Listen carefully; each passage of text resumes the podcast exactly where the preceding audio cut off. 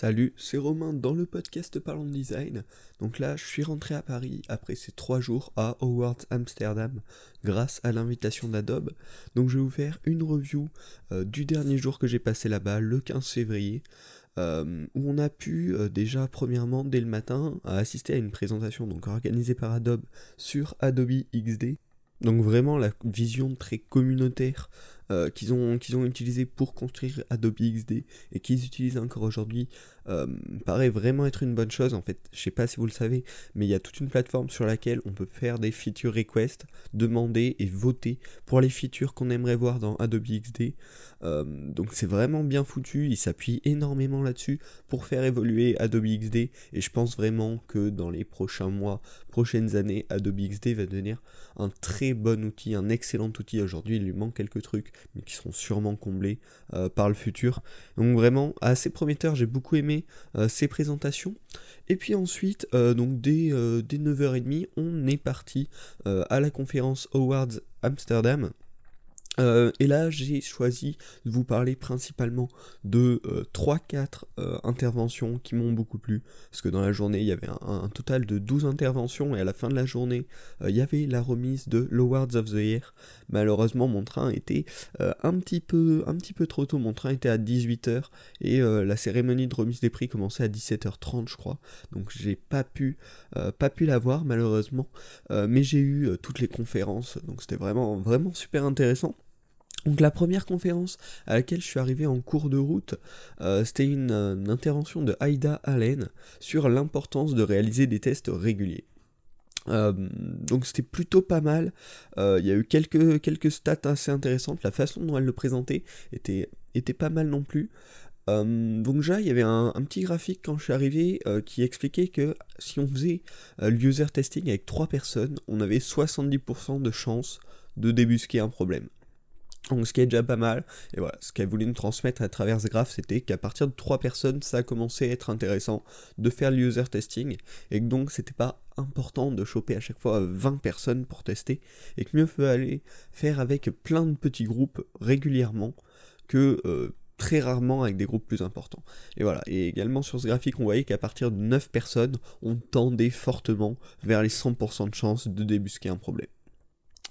Dernière stat avec 0, on a forcément 0% de chance de débusquer un problème. Et c'est pour ça euh, qu'elle nous poussait à faire des tests réguliers avec nos utilisateurs. Notamment, elle avait utilisé euh, un exemple d'un de ses projets, euh, d'un espèce de concurrent, on va dire, de, de FaceTime ou de Hangouts, voilà, un outil de visioconférence euh, avec un bouton pour répondre, tu vois, quand tu étais appelé un bouton pour répondre et les utilisateurs ne le voyaient pas, alors que c'était un gros bouton au milieu de l'écran, euh, donc de base ça aurait, ça aurait paru évident que les utilisateurs le voient, mais en raison du processus euh, qui, était mis en place avant l'appel, etc., les utilisateurs s'attendaient en fait à directement recevoir l'appel, à ne pas avoir besoin de décrocher, et du coup, en testant rapidement ce produit avec une petite base d'utilisateurs, elle s'est rapidement rendu compte de ce problème et a pu le modifier avant d'aller plus loin dans le projet. Voilà, ça c'était un...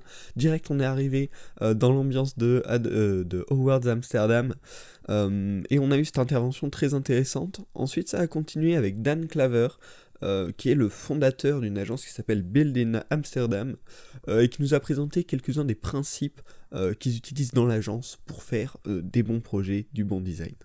Alors il nous a donné pas mal de principes, mais j'en ai retiré 4 qui m'ont vraiment inspiré, qui m'ont vraiment paru intéressants. Donc le premier c'était de toujours se demander pourquoi on fait ça. Pourquoi on a réalisé cette interface de cette manière? vraiment pourquoi? Pas et si on, si on se répond, bah parce que je le sentais bien, enfin, qu'il n'y a pas de raison, il faut y réfléchir, ça veut dire que c'est pas parfait. Voilà. Euh, ça c'était le premier point, tout simple, assez évident, mais il faut y penser. Le second, c'était de s'en vouloir à soi-même s'il y avait un souci, si c'était pas réussi, parce que, pas forcément parce que c'est directement sa faute, mais parce que c'est le seul moyen d'apprendre et de s'améliorer. Si dès qu'il y a un souci, on le reporte sur autre chose, sur une autre partie de l'équipe ou, n'importe où, ça ne nous apporte rien. Alors que si on réfléchit à la raison du problème, ah bon, ok, on a probablement une implication dans, ce mauvais résultat, alors on va apprendre et on va s'améliorer. Ensuite, on passe sur un point qui est plus euh, centré design. C'était UI is UX and UX is UI. Euh, donc euh, l'expérience utilisateur, c'est comme le design d'interface, et le design d'interface, c'est comme le design d'expérience utilisateur. finalement, ça paraît assez logique. C'est vrai que depuis que je m'intéresse au design, bah, j'ai compris la différence entre les deux, mais finalement c'est extrêmement lié. Euh, c'est-à-dire que la couleur d'un bouton, l'apparence de quelque chose, va aussi jouer sur l'expérience des utilisateurs, sur la facilité qu'il va avoir à trouver le bouton. Euh, donc voilà, c'était cette idée-là, moi je suis plutôt assez d'accord avec ça. Je sais pas ce que vous en pensez, vous pouvez m'en parler, euh, soit par message privé sur Twitter, soit dans les commentaires si vous regardez sur YouTube. Mais c'est une idée qui finalement me paraît assez logique. Voilà, cette, dissociation, euh, du coup, qui ne font pas trop euh, à l'agence Belden Amsterdam et qui me paraît pas forcément utile de faire euh, dans tous les cas. Et ensuite, le dernier point qui était assez drôle, parce qu'en gros, il a écrit en énorme, voilà, à chaque point sur son énorme diapo, il avait marqué 2-3 mots, vraiment, c'était simple, mais ça permettait de garder une, une trame. Voilà. il y avait marqué voler. Donc là, petit, moment, pourquoi Qu'est-ce que ça veut dire? Et tout simplement, ça voulait dire voler dans voler toutes les sources d'inspiration qu'on peut trouver, euh, n'importe où, partout. Pas les compétiteurs, pas les autres, euh, pas les autres agences, pas les autres euh, créations web, mais trouver de l'inspiration partout, dans la nature, dans le monde qui nous entoure, dans les produits qu'on utilise. voilà, vraiment ne pas hésiter, toujours chercher dans tout ce qui nous entoure des sources d'inspiration.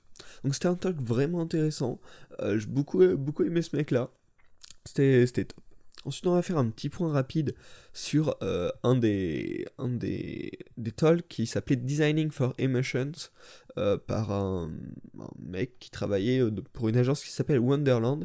Et en fait, il est venu, il avait pas de diapo, il avait juste marqué Wonderland en fond, et il a parlé comme ça tout seul.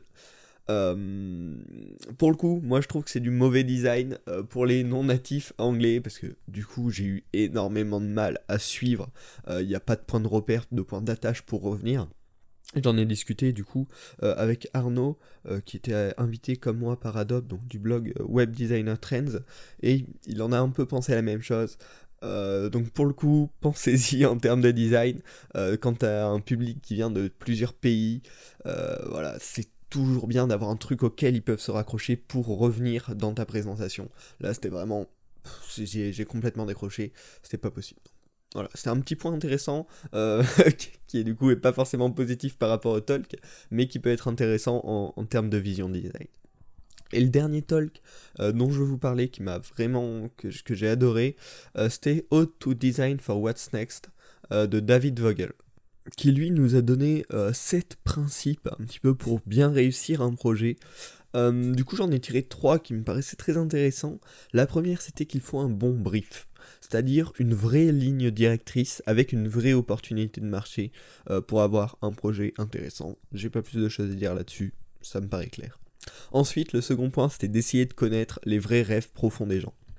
Il nous expliquait avec un petit, un petit diagramme pyramide et tout, euh, ce qu'on est arrivé à atteindre globalement en faisant de la recherche utilisateur. Et il nous montrait connaître la vraie pensée au fond euh, des gens, vraiment ce qu'ils ce qui rêveraient, pas forcément ce qui est simplement réalisable, mais ce dont ils rêveraient. On a vraiment du mal à y excéder. Et pourtant, en connaissant ça, on pourrait trouver des idées plus qui répondraient plus aux vrais problèmes, en fait, finalement. Donc voilà, il montrait qu'il faut trouver les moyens euh, pour accéder vraiment aux vrais rêves, aux vrais souhaits euh, des gens. Et puis le dernier point très intéressant, c'est commencer ambitieux pour finir avec quelque chose d'intéressant au final.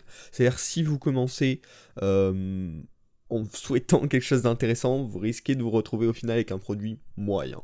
Alors qu'en pensant, en voulant quelque chose d'énorme, vous arriverez probablement pas à ce truc énorme parce qu'il y a tout le temps des soucis, mais vous arriverez du coup au final avec quelque chose d'assez intéressant. Donc voilà, j'espère que ces petits résumés de ces talks qui m'ont beaucoup plu euh, vous auront intéressé. Euh, les autres talks, c'est pas forcément qu'ils m'ont pas plu, c'est juste qu'il y en avait qui étaient moins, on va dire, euh, directs, moins avec des principes à appliquer. Du coup, je pensais que c'était moins intéressant en podcast. En tout cas, pour moi, ces trois jours ont vraiment été une expérience géniale. ça m'a énormément crevé par contre, mais c'était vraiment quelque chose, de, top. En plus, j'ai pu rencontrer quelques Français de mon école complètement par hasard là-bas. vous aurez d'ailleurs une interview de l'un d'eux qui a travaillé avec Awards sur cet événement. Donc c'était vraiment intéressant, j'ai fait des rencontres super. Je remercie vraiment Adobe qui m'a permis ça. Euh, c'était top. Et puis tous ceux, tous les autres euh, influenceurs qui étaient invités comme moi, euh, qui étaient vachement cool. Donc voilà, durant les semaines prochaines, vous aurez euh, quelques, hum, quelques épisodes encore sur certaines interventions euh, auxquelles je vais consacrer un épisode complet. Euh, quelques trucs sur Adobe XD, parce que vraiment c'est un outil en, lequel je crois beaucoup, et je dis pas ça juste parce que j'ai été invité par Adobe, mais vraiment avec toutes les nouvelles fonctionnalités, on va en explorer quelques-unes ensemble. Puis voilà, je vous dis à la semaine prochaine pour un nouvel épisode du podcast Parlons Design.